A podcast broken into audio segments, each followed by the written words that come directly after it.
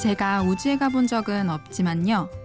인도양 한가운데서 눈앞에 아무것도 걸리지 않는 털은 바다를 보고 있으면 와, 지구가 이렇게 생긴 거구나 느껴지더라고요.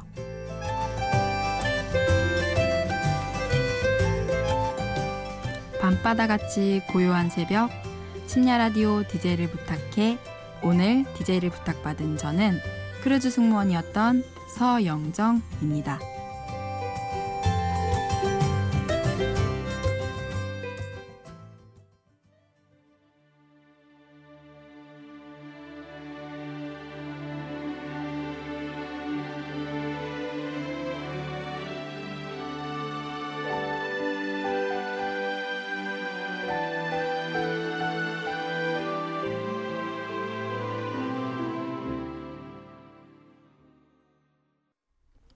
방금 들으신 곡은 김동률의 시작입니다.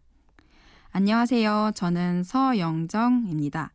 현재는 평범한 교직원으로 일하고 있고요. 몇 해 전까지는 이탈리아 크루즈에서 승무원으로 일을 했었어요. 타이타닉 아시죠? 제가 타고 다녔던 건 그런 큰 배예요. 크기로 따지면 음, 서울시청만한 건물? 17층짜리 건물이 바다에 둥둥 떠다니는 건데요. 여기서 저는 2년 정도 근무를 했어요. 제일 많이 보는 게 뭘까요? 바다요. 오프닝에서 인도양 바다 이야기를 꺼냈는데요. 정말 그래요. 에메랄드 빛의 제주도 바다나 푸른 동해 바다만 보다가 망망대해 인도양 바다에서 보았던 바다색은 설명하기 힘든 그런 매력이 있었죠. 뭘까, limited가 없어 보여요. 정말 지구라는 행성이 느껴진다고나 할까요? 그렇게 가만히 바다를 들여다보고 있으면 멀미가 나면서도 어지러워지기도 하고 어, 내가 어디에 있나? 갑자기 공간감이 없어지는 이상한 감정? 벅차기도 하고 슬픈 그런 느낌이 들어요. 현실감이 없어지니까 이상하긴 한데 바다에 막 뛰어들고 싶은 저 속은 또 어떤 세상이 있는지 궁금해서 막 들어가 보고 싶기도 했어요, 사실. 아, 물론 되게 위험한 생각이죠. 하면 절대 안 되고요.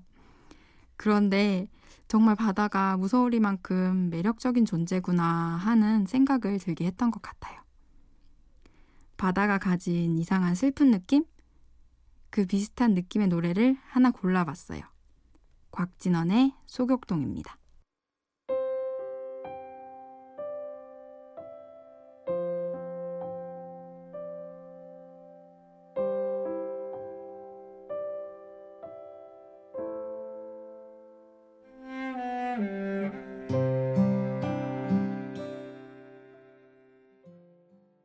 네, 곽진원의 소격동 듣고 오셨습니다.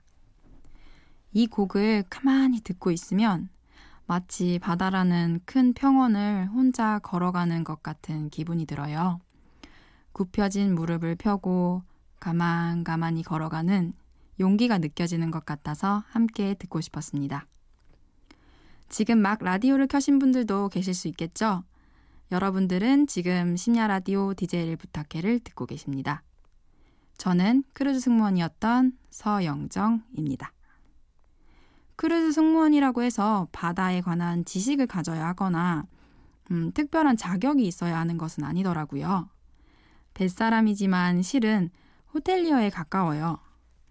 우현 앞으로, 좌현 앞으로 이렇게 소리를 지르면서 박력 있게 사는 게 아니라 조곤조곤히 모든 손님들의 컴플레인을 받고 해결해야 하는 일을 반복하는 세밀한 직업에 가까워요. 뱃사람이라고 말하는 것보다 한 100사람을 관리하는 일에 더 가까운 것 같다고 해야 하나? 그리고 퇴근 시간은 있는데 퇴근은 없는 직장인인 것도 독특한데요. 퇴근을 해도 물 밖으로 나갈 수가 없으니 백걸음도 되지 않는 제 방으로 들어가는 게 저의 출퇴근인 셈이죠. 다음 곡은 키네틱 플로우의 Sugar Rain 듣고 오겠습니다.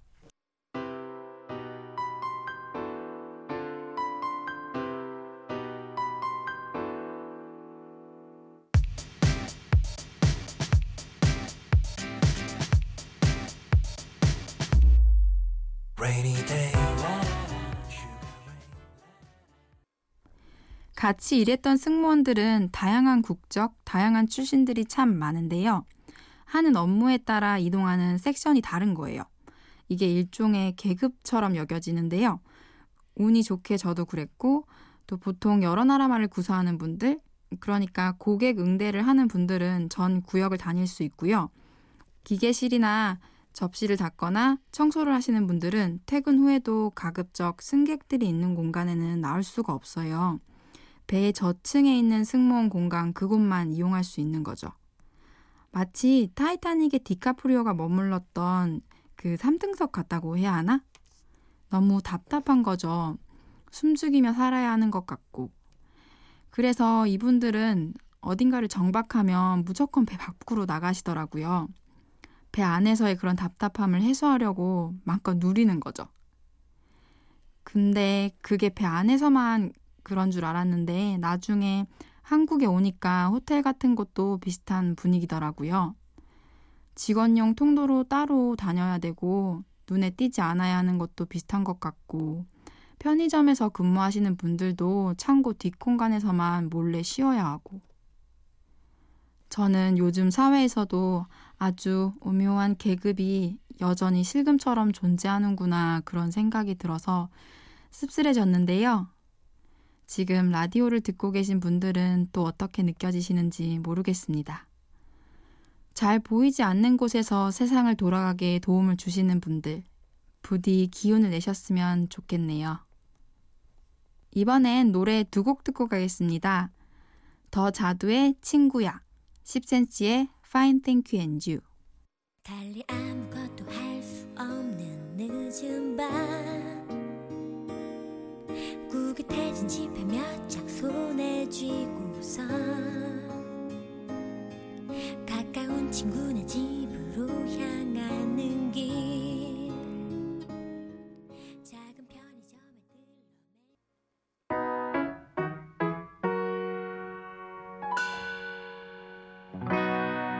들러 너의 얘기를 들었어 너는 벌써 30평에 사는구나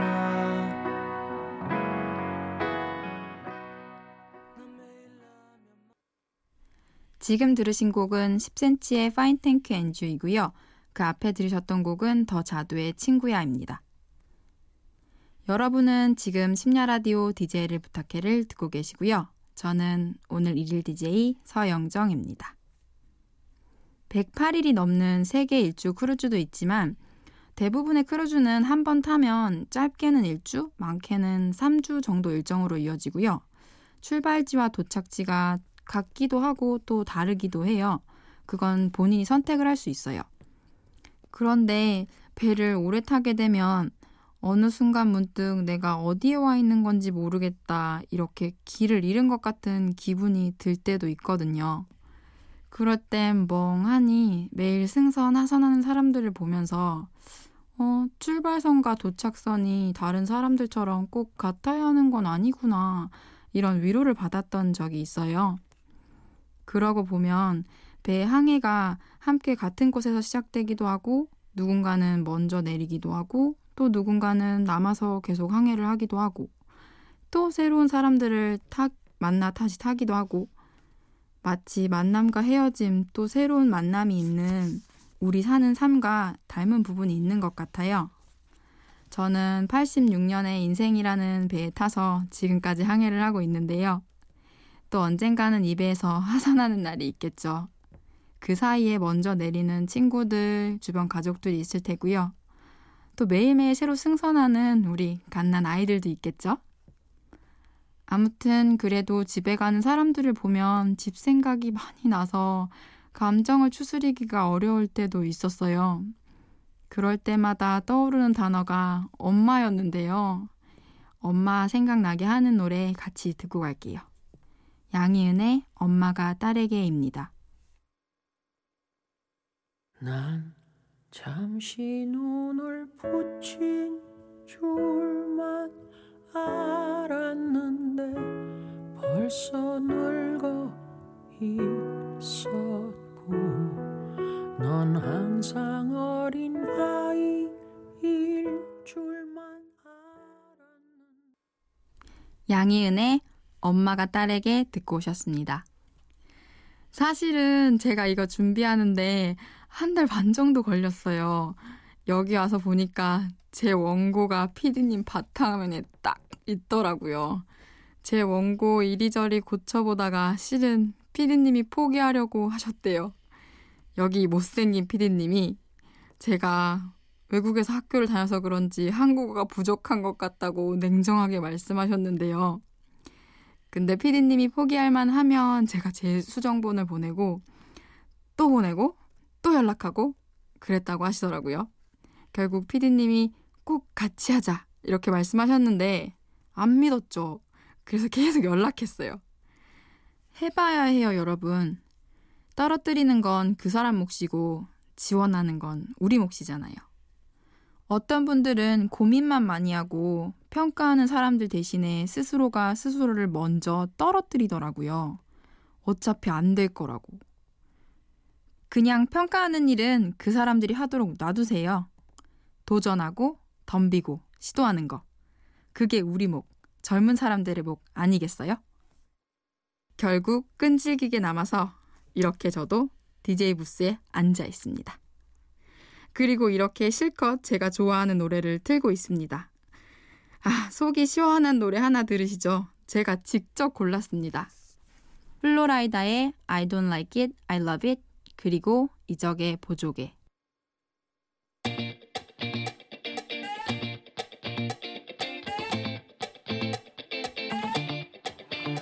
Don't like it. I love it, love it, love it. Uh oh. So good it hurts. I don't want it.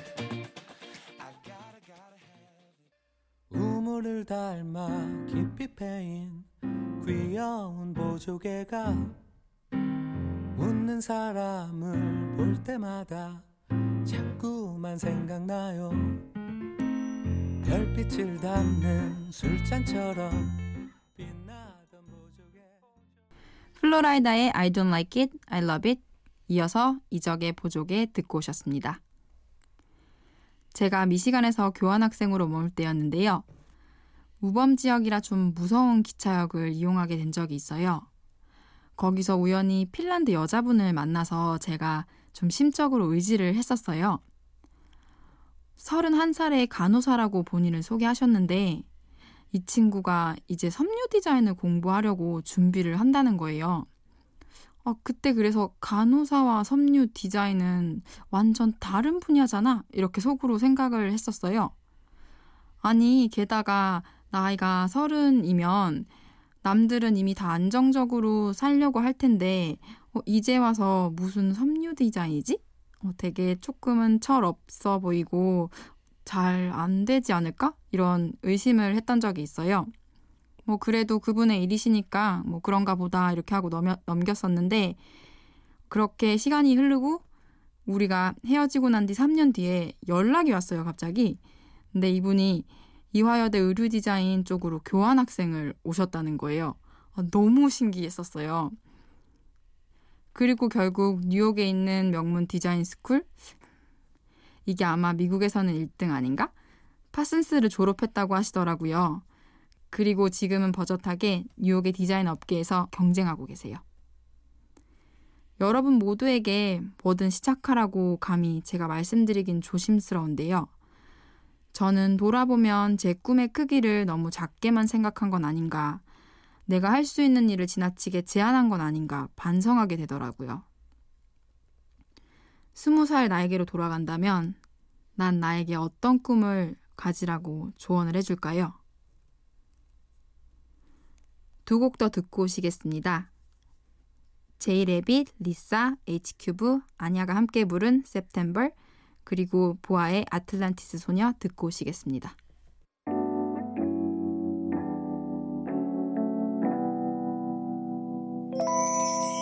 Do you remember 21st night of September? Lovers changing their minds, pretender. While chasing the clouds away. 저 먼바다 끝에 뭐가 있을까? 다른 무언가. 세상과는 먼 얘기. 구름 위로 올라가는 가면 보일까 천사와 나팔 부는 아이들 요즘 들어서는 크루즈가 많이 대중화되어 다양한 연령층이 즐기고 있는 것 같은데요. 그래도 노년층의 승객분들이 많으신 편이긴 해요. 노부부 분들이 두 손 콕 잡고 여행 다니시는 모습 보면은 어, 예쁘다고 해야 하나? 진짜 아름다워 보이더라고요. 기억에 남는 할머니 한 분이 사실 계셨었어요. 한글 조남 끝자가 선이셨는데요. 그래서 영어 이름도 선이라고 소개해 주셨어요. 할머니 평생 소원이 유람선 타고 여행해 보는 게 소원이라고 저한테 말씀해 주셨었는데요. 그래서 그런지 크루즈에 계시는 내내 너무 즐거워 하시는 모습이 너무 할머니가 예뻐 보이시고 또 감사해 하시는 모습, 그런 모습들이 지금 많이 떠올라요. 외국으로 일찌감치 가서 살게 되셨다면서 한국어 하는 사람을 오랜만에 만나서 정말 기쁘다고 제 손 잡아주시고 계시는 동안 저를 많이 예뻐해 주셨거든요. 남편분이 독일 분이셨는데 애정 표현을 해주시는 게 어, 제가 생각하던 이런 한국 분들이랑 조금 다르시더라고요. 어, 그래서 저도 어, 나도 나중에 외국인이랑 결혼해야 하나? 이런 생각이 들 정도로 할머니가 정말 부러워 보였어요. 익숙해질수록 가족이든 연인이든 말하지 않아도 알 거라고 생각하면서 표현을 나도 모르게 덜 하게 되잖아요. 선 할머니 부부를 보면서 젊어서도 나이가 들어서도 사랑은 많이 표현해줘야 하는 것이구나 하는 생각이 들었어요. 선 할머니께 띄워드리고 싶은 노래가 한 곡 있어요. 라이너스 담요의 Late Love 함께 듣겠습니다.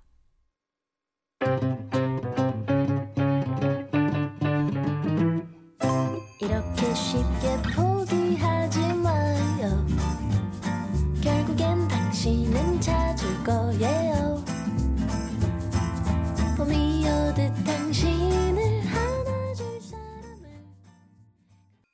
이제 마지막 곡 들려드릴 시간이에요. 어, 시간이 너무 빨리 가는 것 같아요. 깊은 밤 제 얘기에 귀 기울여 주셔서 너무 감사드리고요. 조금이나마 재미 있으셨길 바랍니다. 마지막 선곡으로는 제가 듣고 공감을 많이 했었던 이재훈의 안녕들 한가요를 들려드리려고 합니다. 이 노래 들으면서 저도 끝인사 드릴게요. 바다 같은 인생, 표리할 때도 있고 흔들릴 때도 있겠지만 여러분이 가야 하는 곳만큼은 잃지 않으셨으면 좋겠습니다. 꿈이 어디에 있는지 그 방향을 향한 나침반만큼은 꼭 지니고 있으셨으면 해요. 지금까지 함께 해주셔서 감사드리고요. 오늘 DJ를 부탁받은 저는 서영정이었습니다.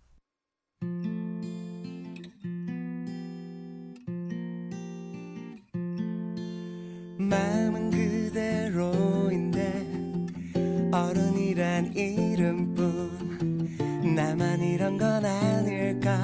속으로만큼